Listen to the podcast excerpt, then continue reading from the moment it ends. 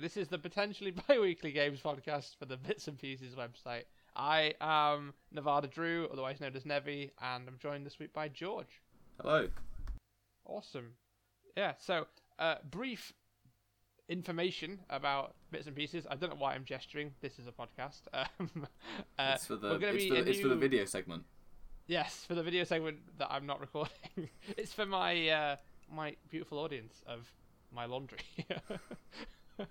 um, uh, we are a fresh new, fresh new. Gosh, that sounds like some sort of weird marketing pitch. We're going to be an interesting new games website covering board games, video games, other sorts of games. If there's a third type. Um, and yeah, we're just going to be doing stuff that's we find interesting, and hopefully other people will too. I if you visit our website, you'll see that it's we're not hot takes and the latest cool news. Often we'll cover things from about five years ago, which I think is interesting, and hopefully other people do too. I, I don't know. I don't know. All- Anyway, I've All sorts of sorry, temperature takes on all sorts of news. yes, all the way from you know below freezing to the mid to high twenties. anyway, um, George has been the cool this week though. He has a hot take, and it is the Rising Storm two beta.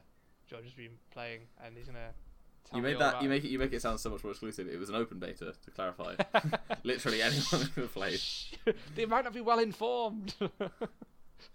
Um, but yeah, the uh, I think Rising. I think the actual game released yesterday or sometime during this week. But it is Okay. a uh, sort of real, realistic uh, shooter. By realistic, it means you're going to be killed a lot, and you're never going to know who killed you. So yeah.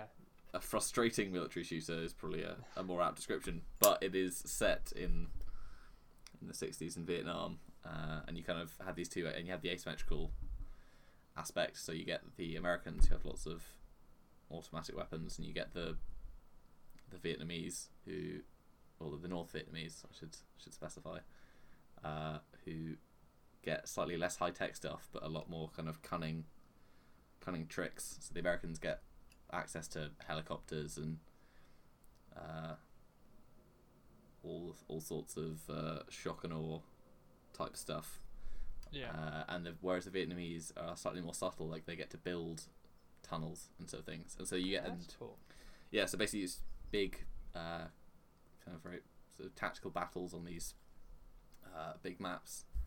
Uh, I think it's 64, 64 players, so two teams of thirty two, Yeah. uh, and each team has a has someone who has to play the commander and basically make sure that their Ah. team doesn't fall apart. Yeah. Because basically you, must. it's it's quite it's it's quite hard because basically if your team doesn't have a commander, you Yeah. lose out on a lot of useful things. Yeah, you must lose out on all the oversight and things. I mean, Yeah, basically, so if you haven't got a commander, you can't call in artillery strikes. You can't. You don't get sort of reconnaissance. Uh, basically, the commander has to just do everything. Like he has to. Like I think he is an actual soldier. 'cause basically, the game is uh, the next in uh, the this weird sequence of games stemming back from Unreal Tournament of all games, a game that is, bears no resemblance. But basically, I was, yeah.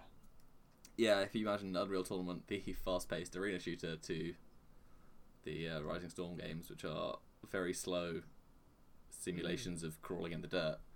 Uh, but basically, it was a mo- so Unreal Tournament. Uh, I think yeah, Unreal Tournament 2003, and then someone modded that into uh, Rising, uh, not Rising Storm, Red Orchestra, which was a Oh yeah.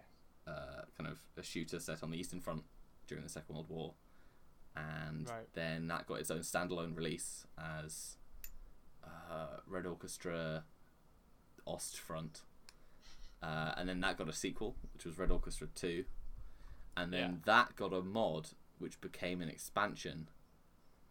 But kind of slash standalone game that was called Rising Storm, and that basically took this kind of aggressively realistic formula from the Rising Storm series, where you know guns are difficult to aim, you can't really see anything, Every, just about anything will kill you, and apl- took Right. it, took it from the kind of cold Eastern Front to the hot and humid Pacific theater, and kind of set, had a similar setup where it was uh, you had the Americans fighting the Japanese, And it was a similar sort of thing. So you had Americans who were much better equipped versus the Japanese who had slightly worse tech, but kind of trick like a few, lots more tricks. Right. And now, um, they've released Rising Storm Two, Vietnam. I think it's the full title. But yeah, it's by uh, it's by Tripwire, the guys that did Killing Floor. Oh, is it? Right. Cool. Because you see, you've, you've just mentioned like at least sort of. Yeah, I mean, I'm sure, Um, I don't know if it was originally. Tri- I think I guess um, Tripwire were the original modders, but it's had a, it's got a, it's got a curious family history. It's got yeah, it's got a really weird um, background. Also, I I said a whole list of games that I've never played as well. Like I, I, I try shooters occasionally. I'm generally really bad at them though, so I don't often find them an awful lot of fun. And from the sounds of Rising Storm Two, it's gonna be even It's quite, it's quite more hard. tricky than most as well. Yeah, so Yeah, I was thinking, so, Um, like I always, I, don't, know, I quite like, uh, you know, I'm a bit of a kind of like military history nerd. So I've always liked the kind of the settings of a lot of these Yeah. games. So. Uh, like Rising Storm, and I've always been like, oh, it'd be so cool to be part of it, like a 32 man team, and then like it splits down into squads, and each squad has like a squad leader who Mm, kind of can really talk to the commander, and the system is all there, yeah. but does it's it work though? I'm sure it does it if you if you know the other 63 people in the game with you. yeah. Pro- problem is, it's just me that is really into these kind Yeah. of slightly dodgy Yeah, shooters, and. I'm not, and I'm not very good at them. So not, I end up playing alone a lot of the time. yeah. And, and, and on the rare occasion you're very lucky, you'll jump into a game and there'll be like two or three people in kind of the right, like who are like in squad leader or commander positions who have Yeah. got a mic and are trying to coordinate people, and you kind of had a good time. But a lot of the time it's just kind of it's a bit- a bit of a mess as you try and fend for yourself. Mm. It's one of those games that I can imagine being amazing if you have like a massive LAN of it, like a whole like you'd have to like book out like a town hall or something. but Oh yeah, like I bet Like, the uh, that like would the be amazing. yeah like launch events and the kind of big Yeah, yeah. like Um, organized things for this would be very cool. Um, But, I imagine it can easily break down into just like just thirty-two people running off and doing their own thing. yeah, so I mean, in the in the in the in the beta, like the I think there was actually we, I was trying, and there was a game where the commander was on the radio, Yeah. and there were one or two other people kind of chatting, um, and it seemed like it was going all right right up until the point where we made a successful like it was basically usually Americans kind of attack positions, and you kind of have to capture points, and they're basically from the Vietnamese, and you kind of push them back down. Uh, a bit like a, a little bit like how rush maps in Battlefield are kind of these long rectangular maps where you kind of fight at various intervals. yeah. Um, it's similar to that, but basically it's just you need to get men into a vague area. Like there are no big glowing circles that you need to stand in. They'll just kind of put a point roughly on the map, and you kind of have to be in it because they want that kind of realistic vibe. Yeah. Is that all the all the modes are sort of um capture the points like area Mostly, yes. there's some. There's kind of like a frontline one, uh, Mm. And there was there was a slightly more conventional control points one, but it it was kind of an interesting spin on it where every control point was linked to the other ones, so you had to have a specific control point Oh, it to like to get the other ones. So yeah, they were all they were kind of chained together. right. Um, but it also it was kind of interesting because you could, like the Vietnamese were able to like sever supply lines. right. But yeah, we like, uh, yeah, it was in one game where we had a really successful push. We'd kind of managed to get into the heavily defended building across this river. Mm. Just as our commander was like, "Guys, I've got I've got air support. Where am I calling it in?" Um, and basically, it's not. It's it's a fairly difficult process because in order to call in air support, the commander has to throw a smoke grenade, which is where the um, the air support will target, and he has to be standing next to a person who is the radio man. Okay. I was gonna ask how stuff like that. And like, but uh, basically, he kind of throws this grenade just as we've taken the position. Yeah. At which point, we all get blown to pieces by our, by our own artillery strike. Oh no. so that makes it. I suppose it makes it different, a bit more interesting than more standard um, FPS games. But so yeah, I was gonna say I was asked before was how do things like the artillery and the helicopters and other powers work in there? Is it just like a specific unit class can just do some of them? Uh, Like, I kind can of. So it's not having because it like, like loads of helicopters isn't. Yeah, you say that. Well, that's the thing because like in in Call of Duty, it's like you get a like you know like a helicopter support and it comes in and it's really Yeah. easy to use and you just tear up a map. In Yeah. this, flying a helicopter is so hard. Like I, I, I gave up and because basically you have to select the pilot class and it spawns you a little like airfield, right. kind of way like it's still technically in the map, but you're kind Yeah. of at a you can't really walk between the little airfield and the main map, but you can Right. fly there. Um, and yeah, you, you get you depend like dep- you choose you have to, you have to choose a class of pilot that you're going to be like you might be a transport pilot or a like an attack helicopter pilot. Oh, okay, yeah. Uh, but yeah, so the controls are quite di- it's quite difficult flying a helicopter. They are not they're not easy. but even when you manage to get over the battle gra- the battle zone, Yeah. so I think I, I gave up trying to fly and basically decided to be the kind of the gut the co-pilot in a um, in an attack helicopter who just gets to control this kind of chin mounted um, Gatling gun. Mm. Uh, and I think it's like an AH1 Cobra. So, so, that means so wait, anything so, to it. But basically, you're kind of you're hovering about, and it's quite difficult to aim because they're even when it's relatively steady, there's quite a lot of sway. But you can't see Yeah. anyone because Right. e- because everything is kind of jungly colours. There's lots of undergrowth. yes. So so I spent a lot of my time just kind of shooting at vague areas and hoping that I was hitting people, which I, I mean, which kind of was the American strategy. I mean, they just they did just bomb Yeah. a lot of the jungle in the hopes of. Uh, hitting something. yeah, I think the the figures for the amount of explosive dropped on the the Ho Chi Minh Trail, which is one of the main North Vietnamese supply lines, is is ridiculous. But it it did feel a little bit like that because you'd kind of fly over an area and it would show on the map that that was you know an enemy held point. Yeah. But it's very difficult to see everyone because you're high up, they're small, and you know lots of and very earthy colours. Yeah. Just because everyone's kind of wearing you know Camouflage. camouflage, browns, everything's kind of blends Mm. in. So you're just like you know, and so you never really see anyone. You just have to hope. And I'm sure that's the thing. I think if if there's everything was coordinated, you might do it a little bit better because like the you Mm. ha- you're reliant on people calling out targets.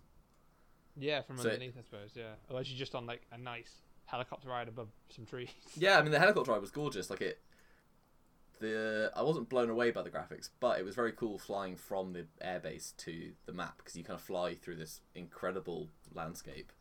Um, Yeah. You like these yeah. kind So the these giant is how it's, uh, yeah, like giant sort of mountain spires covered in jungle, and you fly around them. And it's it's yeah, it's very cool, and it has a you know it has a like, appropriately kind of sixties uh, soundtrack that kind of Yeah. blares as you fly around. so the so the um uh, airfields are separate maps then. It- Can they be invaded by the Vietnamese?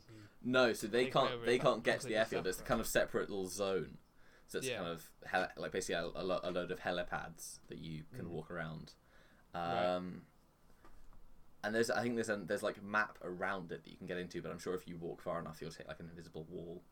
Right. Okay. So I know there is So- map just around it because I crashed a helicopter into it. But so you're saying the Vietnamese get like sneaky stuff where they can build tunnels and things? Yeah, What so the way- what other stuff so like a, a lot so americans have to spawn like spawn in pretty standard shooter like mechanics so they'll spawn at a set area or they can spawn out of transport helicopters whereas Yeah. the vietnamese the and the americans or they can the americans can also spawn on a squad leader if they're in a squad Yeah. whereas the vietnamese the squad leader has um he has like an ability where he can put down a tunnel and then Ah, that okay. tunnel is the spawn point Right. and so you can put this kind of and so you can put the tunnels anywhere um, Yeah. And so it's, yes, 'em- so you can yes you can you know you can sneak behind enemy lines, put a tunnel down at a critical That's place, and get loads and loads of people out, and they can put down kind of uh, sort of bamboo spike pits Hmm. and um, Quite different to the your standard uh, shooter repair then. yeah. There's a lot. There's kind of a lot, there's a lot of things to get your head around. But it's Yeah, interesting like, the- it. because yeah, 'cause the maps are all quite big, and so because you don't you you spend a lot of time just walking around a corner and being Hmm. shot, and you've got no idea where it's from. yeah. Because a lot of it comes down to just knowing the map and knowing roughly where the enemy will be and where Yeah. because you more often than not you like you kill someone because they haven't seen you, not because you're like a better Twitch reactions. Yeah. That see that that's interesting. I mean, Um, but it's, it's interesting comparing it to because we've been playing a lot of Day of Infamy. we have yeah, um, which I'm also terrible at. we have games where you're like, I'll I'll get two kills if if I'm good. that's, that's how bad I am at games like that. I'm like, I walk forward, I die. Oh, where did I die from? Who knows? I crouch around and crawl on the floor. I still manage to die. And then I'll triumphantly announce that I've killed a man about every 30 minutes or so. Um, so how is it different to that? Is it the same sort of like edging forward, making sure you've always got some form of cover, otherwise you are just going to die. Yeah, it's very similar because yes, Day of Infamy for anyone doesn't know is another is a World War Two themed semi-realistic uh, shooter, kind of in a sim- in a in a similar vein. Like you choose a role. Um, there are squad leaders who get abilities like calling down airstrikes. Um, Yeah. But Day of Infamy actually a little bit easier. Like it feels. Oh my gosh. I mean, maybe it's because I've been playing it longer, so I, like, I have a better idea of the maps and kind of Mm. where to go.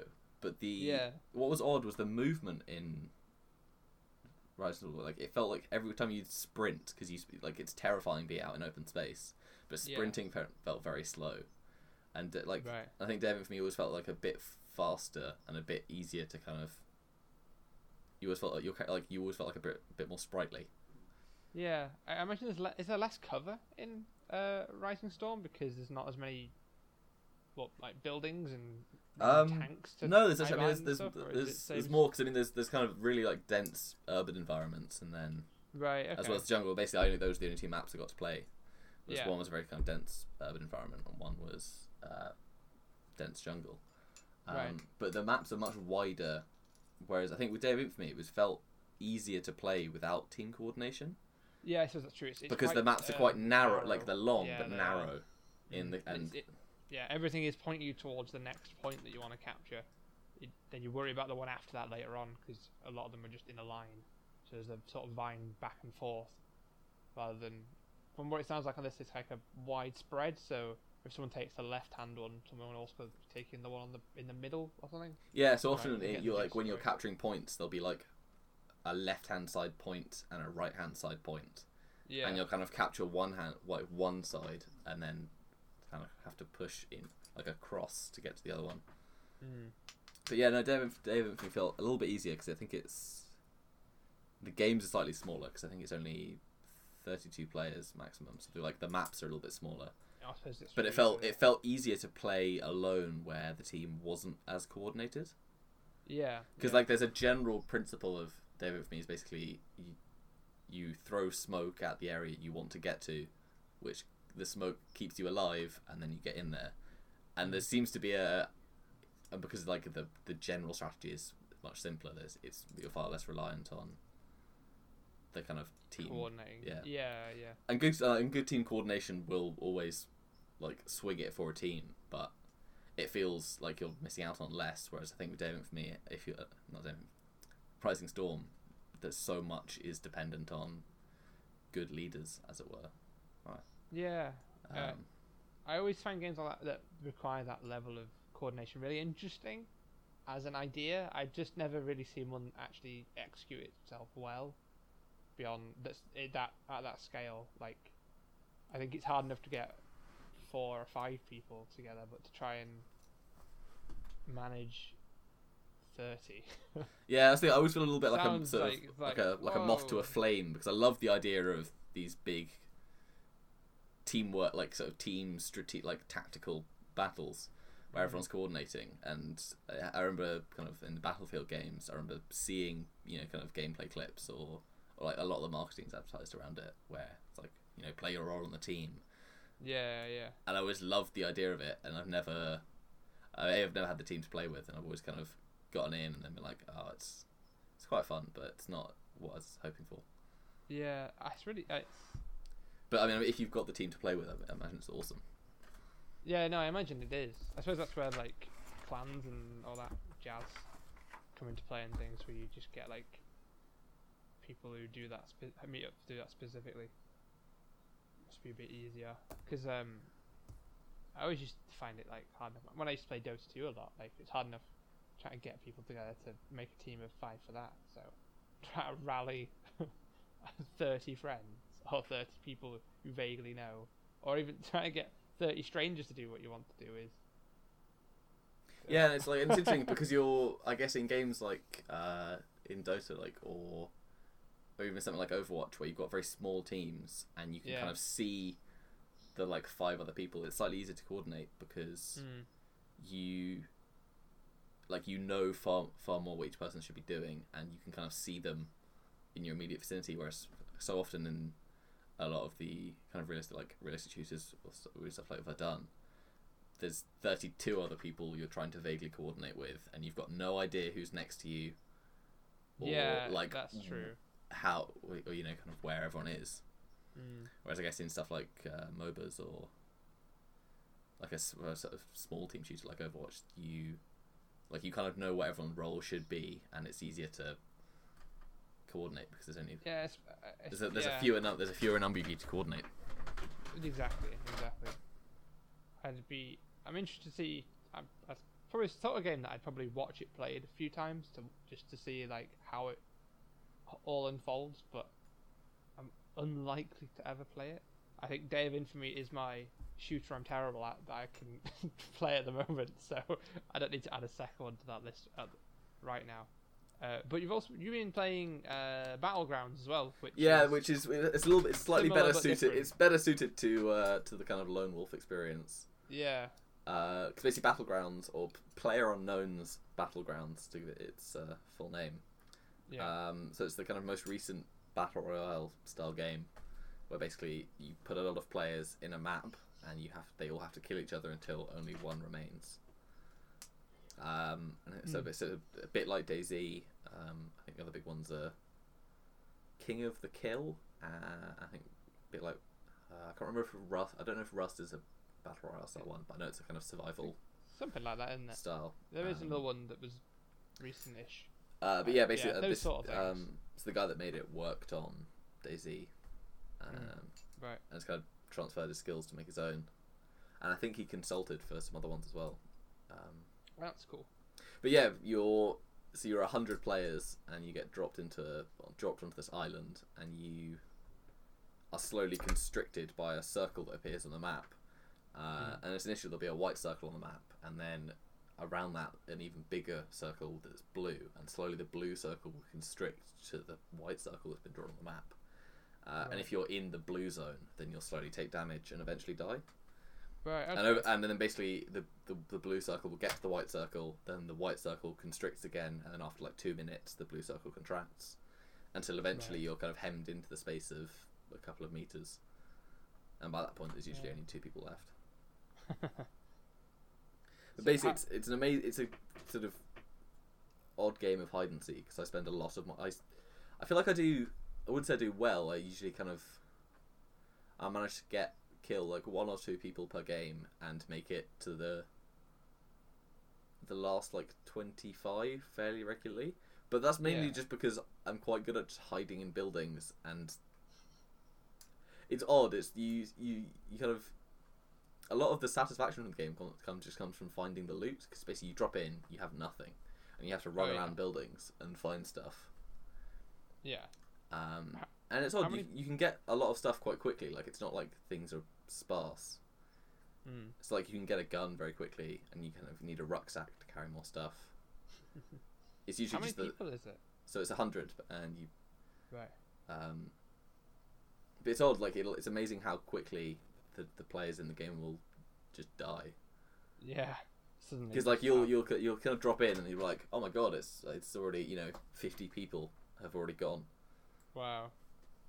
and it's because often like you'll drop in and you'll have this kind of hilarious moment where you just you're on your parachute because you get you parachute out of the plane, so you have free fall where you get to Mm. kind of aim where to go, and then the parachute opens, and often Yeah. you'll open your parachute and then to realize that there's someone else just floating down beside you, Hello. I'm going I to like- try and kill you in a second. and it's, it's the beginning of the game that's just kind of is this this is quite fun because it's the interesting decision of do I try and eat like wildly flail at them with my fists, or do I run off and be the person that tries to find a gun? Yeah. Does it um? Oh, I was gonna say. Uh, do you have to manage anything other than just not dying? It's like hunger and Uh, no, thirst, so it's or is it's it it's just- it's literally just that? just um, survive. yeah. The thing you're managing is basically your inventory and your location on the map. Right. Because How often, like long do they? Sorry, go on. because you often get it's quite easy. It's really easy to be caught out. Like you'll be Yeah. like this spot is awesome. I'm in a church tower and I've got a, a an assault rifle. Um, and then you're like, oh shit, I'm outside the safe zone and I need to move in thirty seconds. Right. Uh, but matches, uh, I don't know. I think that I've never. I think the best I ever did was like fifth. Pretty good. out of 100, Uh, and I think that was about 15, 20, like 15, 20 minutes. That's fairly short then, actually. That's yeah, the thing shorter than I that like it it's be. really easy to like to quickly get Yeah, into a new game because that's the thing. It's it's got quite a good pace to it. yeah, they're they're pacey and it feel because it, it kind of feels like it's a big time investment, that they're actually often not. Hmm. But when you die, it's it, I'm impressed at how quickly you can get into a new game, That's interesting. Which is nice because like I think there's a, there's a risk. There's like an issue. I was worried there'd be a risk of like, oh god, I was playing for an hour and then I died and I I can't be bothered to play another one. But actually, it's Yeah, yeah. You just you just It's go quite quick. back into it again. And it must they must be quite different each you know, time to time because of what like, different weapon drops, different. What uh, what happens in the arena? It, so it just gets smaller and smaller and stuff. Yeah, so the so the island is this kind of Eastern Bloc ex communist country style. Everything's kind of bit dilapidated in concrete, yeah. uh, and you know, it's mostly countryside with a couple of like towns. Mm. Um, and and the the where the circle is is random every time. Right. So that's yeah, that's interesting. It sounds it sounds interesting to be honest. It does. Um, Yeah, no, it's really good fun, and it's like and you so you can play it with with a team. Like there's a team mode. Uh, I think where Yeah. you can play as with with a partner, or you can play ah, with cool. a team of four. I think. Yeah. and and then, cool. yeah, and then like there's vehicles and stuff, and a lot of time is just spent like on your own, and it's the anticipation of seeing someone else Or them seeing you that is the kind of- threat of them. is the, is kind of scary. Mm. But it's also, also like um, finding stuff is quite satisfying because even though I don't like I'm not very good and I probably won't kill anyone with it, just the the potential that a good a good loadout brings is quite exciting. 'Cause it's like oh I've got got a sniper I've got a sniper rifle and it's got a suppressor. I'm gonna do really Yeah. well, but in reality I'm gonna walk around a corner and get run over. But the um, it's another one that was originally a mod as well, isn't it? Battlegrounds. uh, I don't think case? Battlegrounds was a mod, but Is I think Battlegrounds not? Day no, but though, um, I think Day of Infamy started out as a mod Yeah. for. I think it's a reboot of an old Source Engine game. Right, uh, and just something like Day of that. Defeat. It- it- I think. that's yeah, that's the one. I knew I, I knew it was something like that. I thought for a second we'd just mentioned three games that were um that, that were, used to be mods. Like this is Mod Down. Welcome to Mod FM. Um, so you'd recommend Battlegrounds to people just to try out? yeah, no, it's good fun. Like it, I'm still in, I'm still enjoying like I'm still enjoying playing it. And I've played I've played it a fair bit now, Mm. and I'm not very good, but I'm still having quite a lot of fun because I, was- I was initially worried that I'd sort of just get bored quite quickly. Yeah. But there's there's some, there's, there's something slightly addictive about almost doing well that kind of keeps you hooked. That's cool. It's cool. Um, But I mean, you've you've been because you said you've been playing something slightly more peaceful than oh yeah, th- this is more my more my speed at the moment. Is I've been playing um, Cook Serve Delicious, which you know what is a stressful and game in itself. Okay, I don't think people quite understand the the time and effort that go into running a successful kitchen in Cook Serve Delicious. and you So don't kill, and you don't don't you don't kill anyone in this. It sounds. I mean, I don't kill anyone. No, there's no food poisoning, and the health inspector thinks everything's fine every time. Uh, yes, my my kitchen is, is, is fantastic. Nobody has died, thank goodness. um, yeah. So okay, so Cook Serve Delicious has been out for uh, goodness knows how long. Um, It's on PC. It's on tablets. It's on phones. Play this game. It's amazing, and we just give you the, the elevator pitch for it. So, you're gonna run a kitchen. You're gonna serve various different types of food. You're gonna cook these this food in very specific ways. So, to make a burger, you're gonna put the burger on the grill. Then you're gonna once it's cooked, you're gonna make the put all the toppings on it and the bread. And if they want sauce, then you've got to give that customer sauce. Don't, If they don't don't get their the sauce. They'll be unhappy, and you don't want unhappy customers because you want to create buzz for your restaurant. So the more happy people you get, the more people will get the next day coming. And that means more money, and that means you can finally invest in a better dishwasher or I mean, nothing sends me into a rage like not getting my sauce. Exactly, exactly. And you can maybe you upgrade your burger now, and now you can now you've got two different types of maybe you can do chicken burgers now, or maybe you could got you've got a new sauce you can add to it. You've got mayonnaise you can put on your burgers. It, right, okay. I don't know if any of that sounded interesting or not, George. Please tell me. I thought it was. I think it's fantastic. Are you thoroughly bored by the idea of Cook Serve Delicious from that pitch? I mean, I'm not. I can't say I'm rushing out to play the game where I get to put right, mayonnaise so- on a burger, but So okay, let me let me let me. Let me you're very follow this up then. enthusiastic, which is yeah. there's going to be something there. by it's all done in real time, so customers have a certain amount of time for you to cook things. So I mean, I is I often put sauces on my still- burgers They're in still real time. getting yeah. So so like maybe you're making spaghetti, for example. You've got to boil the, the the spaghetti, so the customer is waiting while you boil that spaghetti, and to do each thing is uh, is just like a, is an input generally on the keyboard. So cook spaghetti could be like R and then you press enter to cook it.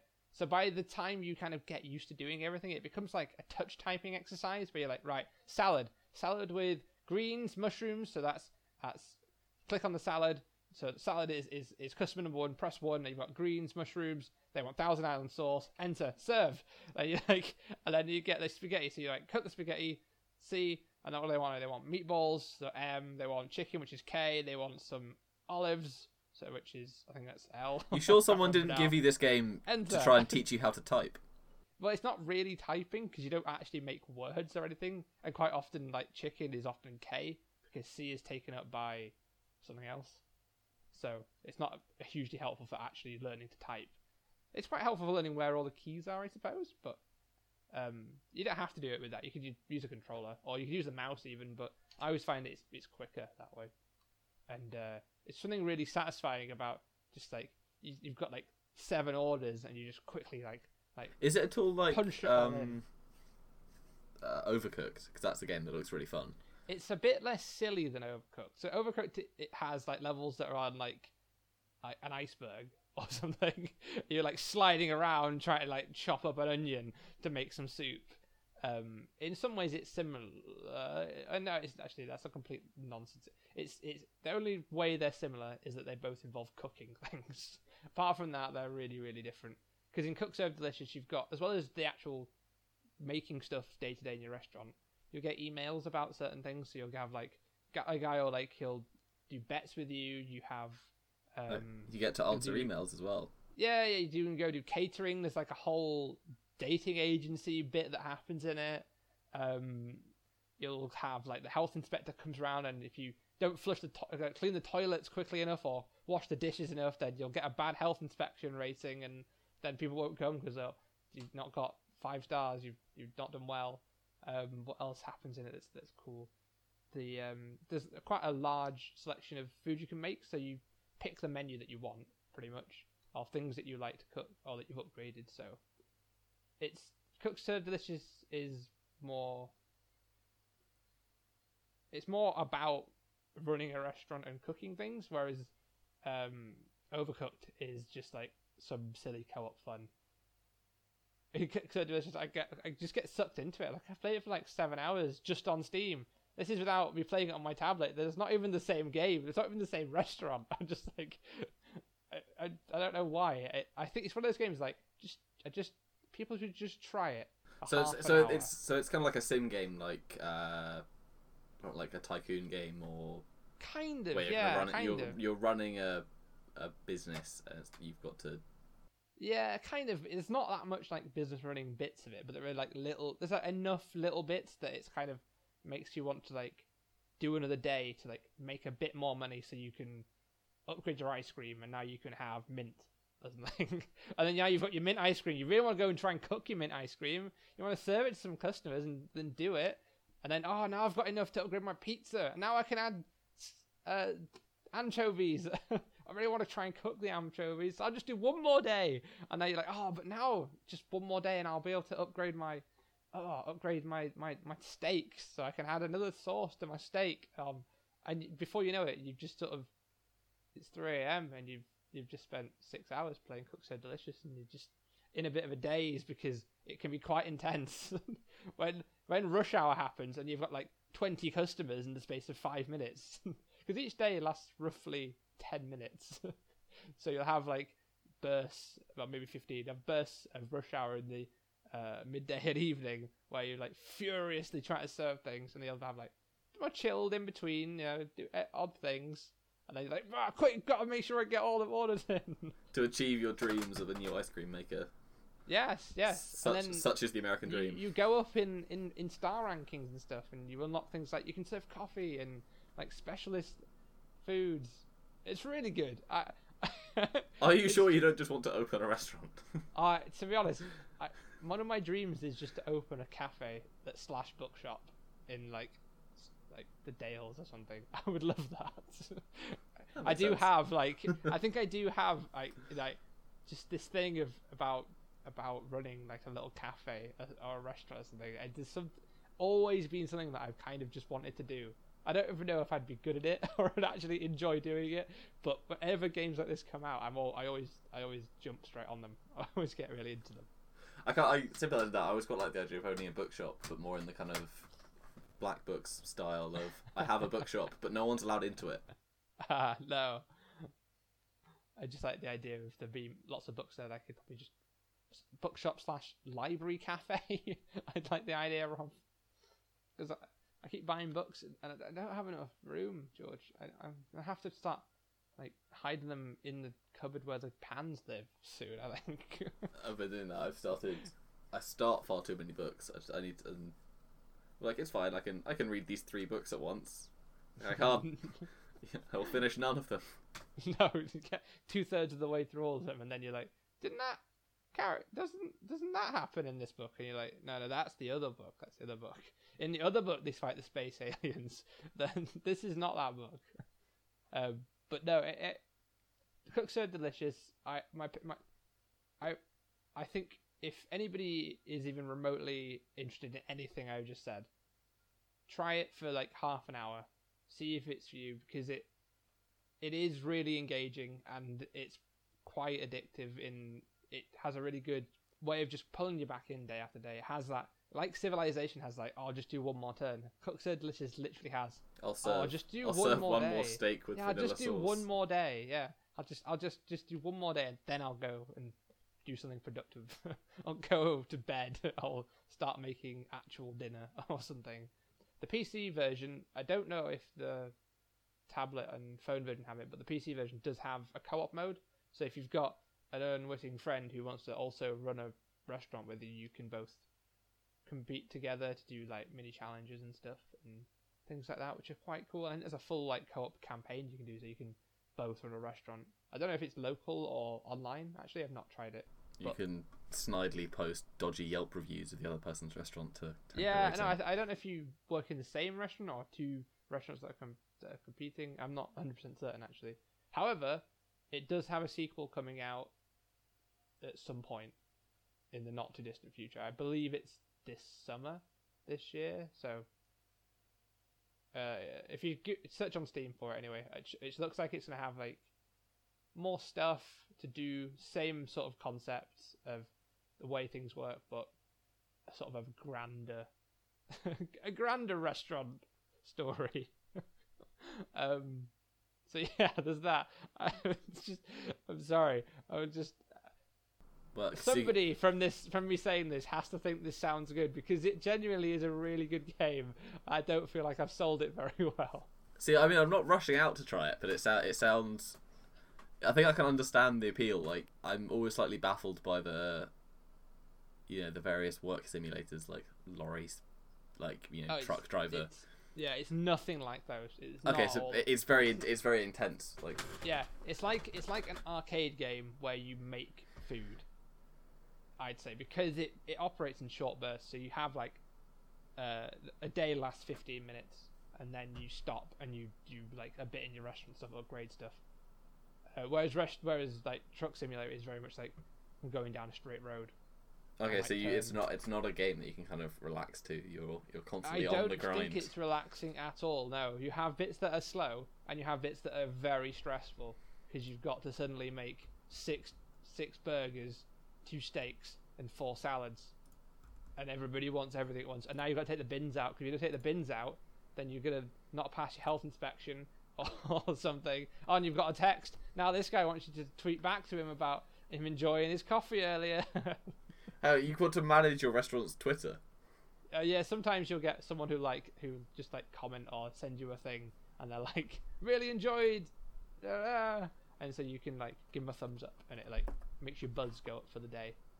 Because um, but yeah, it has lots of really interesting bits. Like like all the food has like, different elements to it. So some food's good in the morning, like coffee's really good in the morning. Um, but people won't buy ice cream at rush hour. They don't want. They just want like proper meals then or and people don't want lots of really fatty foods on your menu because they think that's bad. They want some healthy stuff as well. And when it's raining, like some food's really good it's raining, so you've got to check the weather report so you have the right food on the menu. People really like soup when it's raining, so you might want to put soup on. But soup's also really hard to do because you have to chop everything, and that, incri- that involves making sure you put all the right ingredients in. Soup is the worst. you can't see now, but I'm shaking I mean, my head. you- Soup is the worst. I feel like you you you're you're you're in too deep with this this restaurant business. it's so good. Uh, yeah, it's it's just it's it's it's a mysterious game that I feel like not enough people have played because it it, it has a surprising amount of depth for something that you uh, uh, from a cursory glance you just go it's just pressing buttons to make food cook it's just But- putting sauce on burgers. yeah, it, like, it's not really. There's nothing really there. It's, but especially once you've played it for a bit and you unlock like the higher level restaurants, like the three star and above restaurants, like a lot more stuff starts to happen. And worst of all, worst of all, you can get robbed. So you've got to make sure you've got some sort of I mean, it just sounds Guards. incredibly stress inducing, really. Um, it to be honest, it can be quite stressful, but it's I when it's never stressful to the point where you feel like you cannot succeed. Like you, you never get to a point in it where you go, right, this is impossible. It's always kind of, I suppose maybe maybe hectic is a better word than stressful. Like it's you have times where you're just really busy and you're fra- really like struggling to like get everything done, but then you when you do, you're like, that was awesome. I got like a 27 streak in that, that time or like the entire day. I never missed a single order. And now i've been given some money by one of the really famous chefs. It's really good. You uh, try I'm- it. okay. try it. I okay. might. you might it's like, yeah it's it's seven pound on steam i imagine it's less than that on android and apple if you use apple if anybody at all anybody ever thinks that what i've just said made Cook Serve Delicious sound good and has tried it do let me know and tell me what you've named your restaurant anyway enough cooks have Yeah, I was gonna say, shall we move? Shall we move on? I will just talk about it all day. Uh, don't think. And then none of your guests will get served, and they'll all be grumpy that they didn't Exactly. get their sauce. exactly. right. Okay, George. We're going to talk some board games now because I think they are fun things that people play. What board games do you have to talk about this week? Uh, well, I backed my first ever Kickstarter, which was an ex- Did which was which was exciting.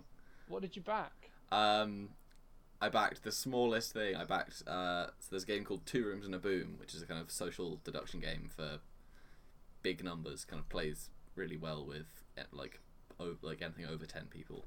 Yeah. And the idea is you have you kind of split people into two groups, ideally in separate rooms, hence the two rooms. Uh, and one and there's a blue team and a red team, and the blue team have a president, and the red team have a bomber.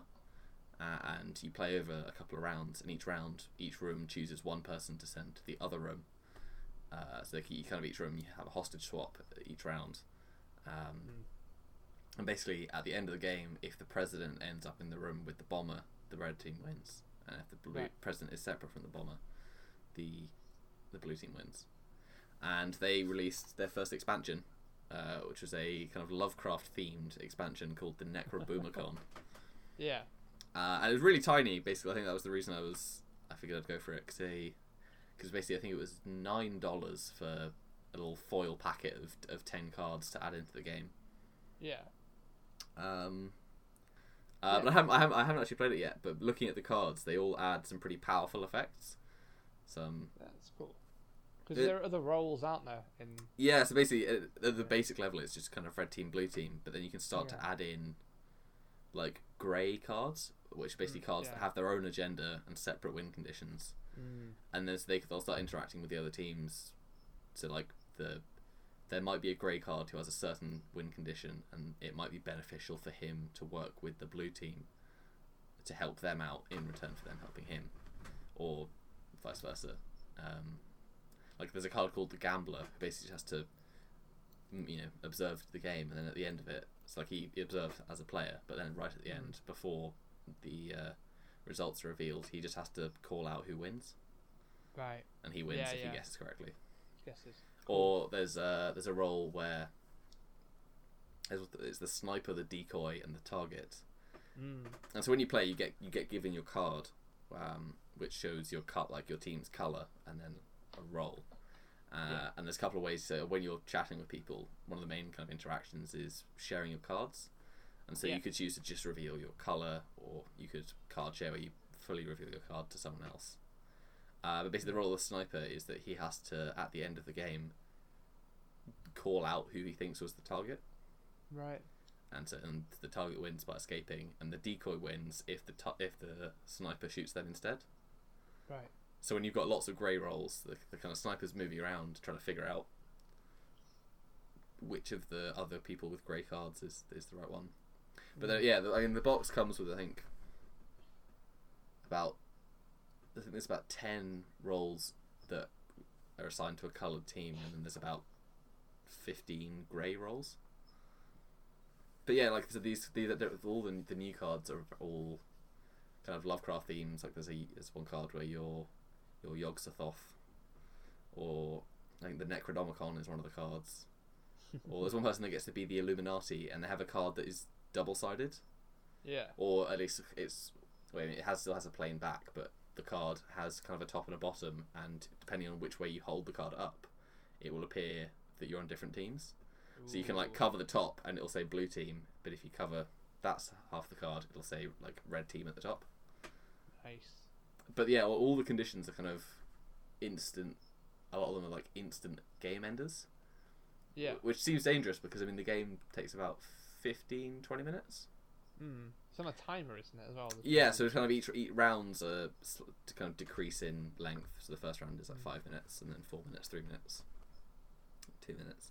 But yeah, it's it's interesting because all of these roles are super powerful. So I'm slightly uh, slightly nervous about introducing them into the game. But because it's Yeah. so, because it's so new, like I have I can't I have yet to be able to find any account of anyone actually using them yet. Uh, yeah, no, it's just funny 'cause it just makes me think about like the how convenient the internet is for kind of spreading the, uh, I guess, kind of like the meta of certain games. So like I think on so games like One Ultimate Werewolf, yeah. where you kind of you create it's another social deduction game and you have loads of different roles that you can create, uh, you know, your custom setup. But Mm, there are yeah. countless like entries of the, oh, if you're playing with six people, you want these six roles in Oh, the I game, see. and it's like Yeah, a perfect, and it's really like it's well balanced and it's really Balance interesting. it out. Oh, okay, that makes. Yeah, yeah. I see what you mean. But I, I, I always feel like a responsibility because there's nothing on the necro on the uh, I need to go on this try it out. expansion that I need. I feel like we need to, we need to, we need to pi- I need to pioneer it with my uh, game group so we can uh, then, Yeah. we can be the ones to go. Well, this doesn't work and this doesn't work. This might work. Yeah, that's cool. George being a forerunner on Doom's Laboon As a Cthulhu. so I mean, there's promise of a future hot take. Pro- yeah, don't promise. now you've got to do it. Well, I'm, I, I will. It's, yeah, well, I think. 'cause I'm, I'm hoping I might get to play over the weekend. It's probably unlikely, but because it's the this weekend is the UK Board Games Expo. In it is, yes. Birmingham. Uh, and I have managed to get myself. I'm actually demonstrating games at the weekend Nice. because I've been I've been looking for a way to go, and then basically saw that they'd, they'd tweeted, "Hey, we need a demonstrator." So Oh, I'm, I'm now be, I'm now I'm now being paid to go and demonstrate for uh, a publisher called Devir. I haven't actually heard of any of the games, so I'm hoping that they're good. I, uh, I don't recognize the publisher name to be honest. I I think I'd, I recognise one or two of their games, Yeah. um, but I, I have not played any of their games.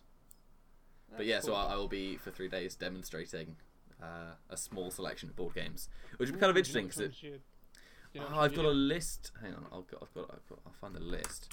Ooh, um, anything? because I got sent I got sent over like a big you know PDF file of all the rules that I need to learn Yeah. in order to demonstrate.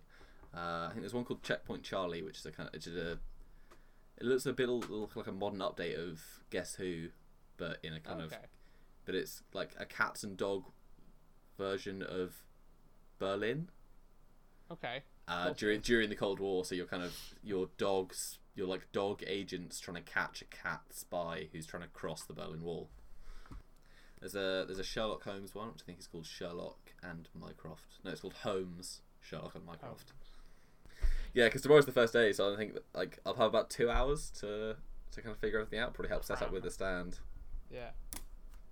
But yeah, it's gonna be interesting, like playing playing the same like the same games a lot in a in Yeah. a relatively short time period time period because it's the it's three day the convention's three days. Um, It is, yeah. I'm not able to go this year, which is a shame, but um, hopefully next year. Um, this is this will probably happen. This podcast will come out post when this has happened. So so yeah, it will have happened, Yeah. and I will, Will have have been happened. playing Yeah. lots of games because I think I'll probably get about two hour two hour breaks a day, and then you know I'll probably finish yeah. about six. So I'll probably be testing out some other exciting stuff. Uh, yeah, no, I think it was either last year or the year uh, before. I um I volunteered with the expo, so I was there pointing people in the right direction and um other stuff that was help. They're doing like setting up tables and stuff at the beginning and end. So um yeah, you can get you get a good chunk of time because it runs on into the evening. And there are people playing games overnight, basically. Yeah, I'm quite excited for the evening stuff because I think there's like an open gaming area. Because I think I I'm only demonstrating until about six. Yeah, So yeah, yeah. Because the, the that's when all the vendors shut down and things. But yeah, I hope you have a good time at the the expo, George. You have to tell me all about it. yeah, well, I'll probably I'll probably if I uh, I guess I'll be Instagramming uh, any Yeah, exciting things that I see. Because I've been quite quite enjoying our board game Instagram feed. We are Yes. for reference, we are those bits and pieces, uh, all lowercase, all one word, uh, on Instagram. I keep meaning to post video game stuff, but at the moment it's just lots of here's what I'm playing at the moment. Yeah, no, that's cool. You, yeah, you're you're way better at doing it than me. I think I, I, it took me forever just to figure out how it worked. I sound like such an old person. I had to ask you. I was like, George, how, how does Instagram work? like I, I'm just apparently I ju- it was just something that I just missed. Understanding how I'm not even that old. I'm only 26, and I'm like, how how do you make technology work, George? I can't do it. and I realized, oh, I'm trying to do it from a computer. Obviously, it doesn't work from your computer. Um, speaking of long games, uh, I got to try out uh, a game called Through the Ages. Uh, oh, it has a Oh, subtitle. yes. It's Through the Ages: A Tale of Civilization. The story of civilization. Um, It has, that it has sounds about a right. subtitle along those lines, but it's called yeah Through the Ages, and I think it appears twice in Board Game Geek's like top hundred games. It's like Um, somewhere two some, different somewhere in the top half, but then it's also number two, which is the most recent edition. right. And basically, it's a very it's a sort of fairly heavy Euro game in which you take a civilization from you know kind of almost Neolithic era to the far future. Well, actually, not the far future, like now, basically. Like civilization. I don't know. I don't know. Basically, game, uh, sort of like that. it's a bit like Civ, but it's far more just economic and like economics and systems. Right. Okay. Not You- as much. Yeah, I so I because I'm, I'm not usually one for Euros, but I was like, well, I quite like the theme and I like Civ. Yeah. Yeah. Uh, and I sat down, and then I was given my uh, like my player sh- like player card in front of me that kind of is your civilization, and then just heaps of cubes were all passed on specific spots. I was like, oh god, there are so many tiny cubes to move. Uh, see, I, I normally quite like Eurogames, but I have heard that through the ages just lasts forever. It lasted a while. I didn't even play out the whole thing. Uh, Yeah, Some basically, somewhat ironically, at the- at the start of the game, I was looking at the the big reference card that tells you the state phases of the turn. I was like, wow, there's a there's a built-in phase in which to resign. I've never seen that on a game before. I've never seen an official mechanic No. with which to resign the game. Should you lose the will to live, please wait till phase seven to do so. exactly that, and I, and I think I, I think I ended up actually forebodingly taking a photo of that and being like, oh look, there's a there's a resign phase, uh, and basically my civilization, we kind of we're a bit crap at industry, we're a bit crap at military, and I think I, I managed to get quite a good system of basically religion and culture, because basically the Yeah. way you win the game, the vi- the victory points as they were, are like culture points. And I think Yeah. it basically just at the end of the game, whoever has the most culture wins. right. Uh, Was it and was it good though? Like, because I don't, I never really trust. I the would not top play again. 100. You would not play again. or You would. I don't think I would. That's the, I think the thing about Eurogames I always never like never loved is because I love when you finish a game and you're like, oh yeah, remember that moment or that like exciting turn. Yeah. And I like I'm, I usually like I do like a bit more player interaction. And I think Eurogames is, is they're far more they're a different type of uh, kind of like brain stimulus. It's all about uh, creating your They- system, yeah. and it's kind of it's almost challenging yourself. It's like how good can I make my thing? It's kind of Yeah. Is The it problems a are very different. mathsy One as well. Is it like there's Um, always like an optimal way, and you have to try and I wouldn't say it's, it wouldn't say it's massively, but you kind of got to basically you, you know you want to be producing resources, but you also want Mm. to be efficient because you don't want to produce like produce too many because basically if you because you have like twenty cubes that basically get produced and move from one section of your player card to like your where they're being produced, but then Mm. as you take them out of the the like holding area, it uncovers.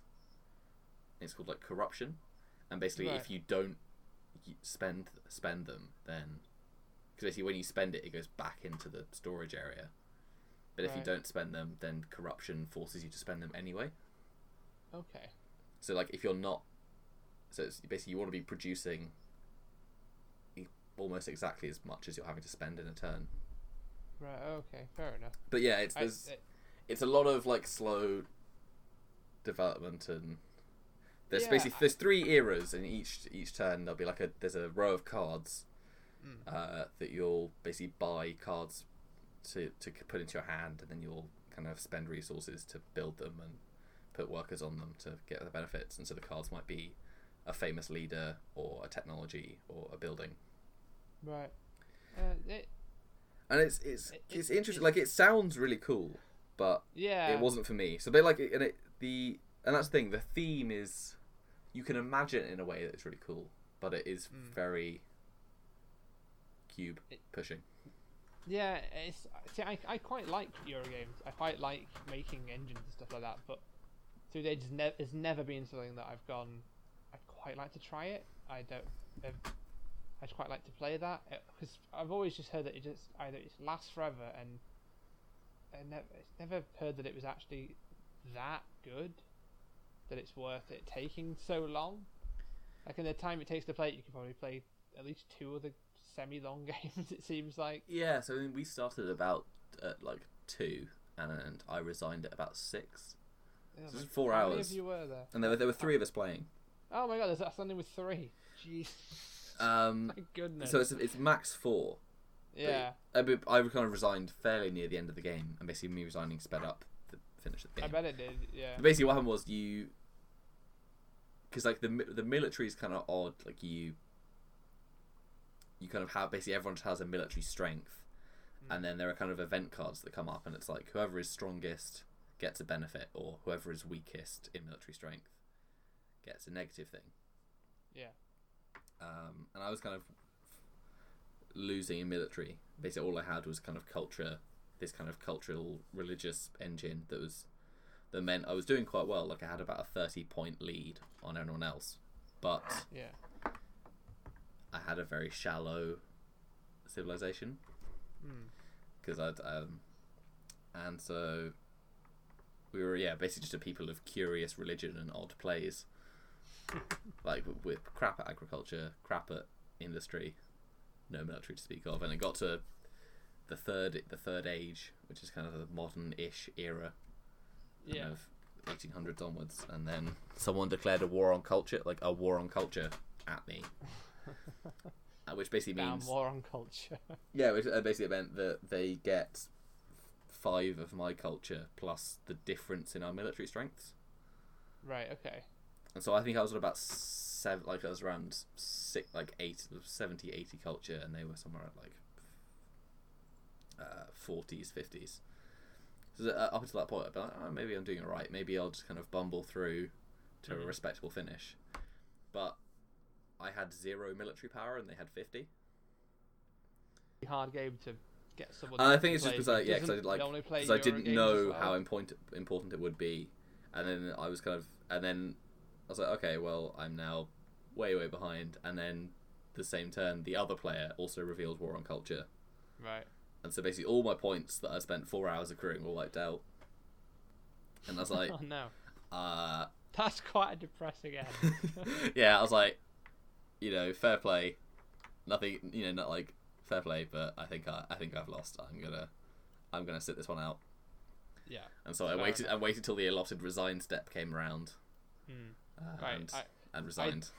I don't feel. I feel like you should try other Euro games that are not going to take half your life to play. Uh, if you get a chance, highly recommend Orlean, Orleans, Orleans. That's a really good um, game. I suppose does it count as a Euro game? Probably does. Yeah. Probably yeah. So my main experiences so far are through the ages. Uh, Caverna, which is Oh, you, you could just keep playing massive games that just take forever. yeah, it took forever. I was well, you got to manage a little dwarf family in a they're cave. just yeah, they're quite solitary. Uh, yeah, well, like, they're very solitary. Like I spent, uh, you know, I didn't really talk. Like we chatted, but uh, No, yeah. you're not really playing with the other people. Exactly. Orleans is quite fast because a lot of the choices you make, you make at the same time as everyone else, and Mm. then you just sort of do all the actions, but you pick the order. Um, that's really good. I, I highly recommend Orleans. Um, the other Eurogame that I played somewhat recently, and I hadn't played, played before, that was really good, was Come On Brain Work. It'll come back to me. Uh, Troyes Troyes is. a good Uh, yeah, I've heard of it. uh, that's also really good and doesn't take forever to play and it has lots of like it's lots of little en- little things that you can do lots of little engines and lots of interesting choices that you'll be bouncing off people a bit more.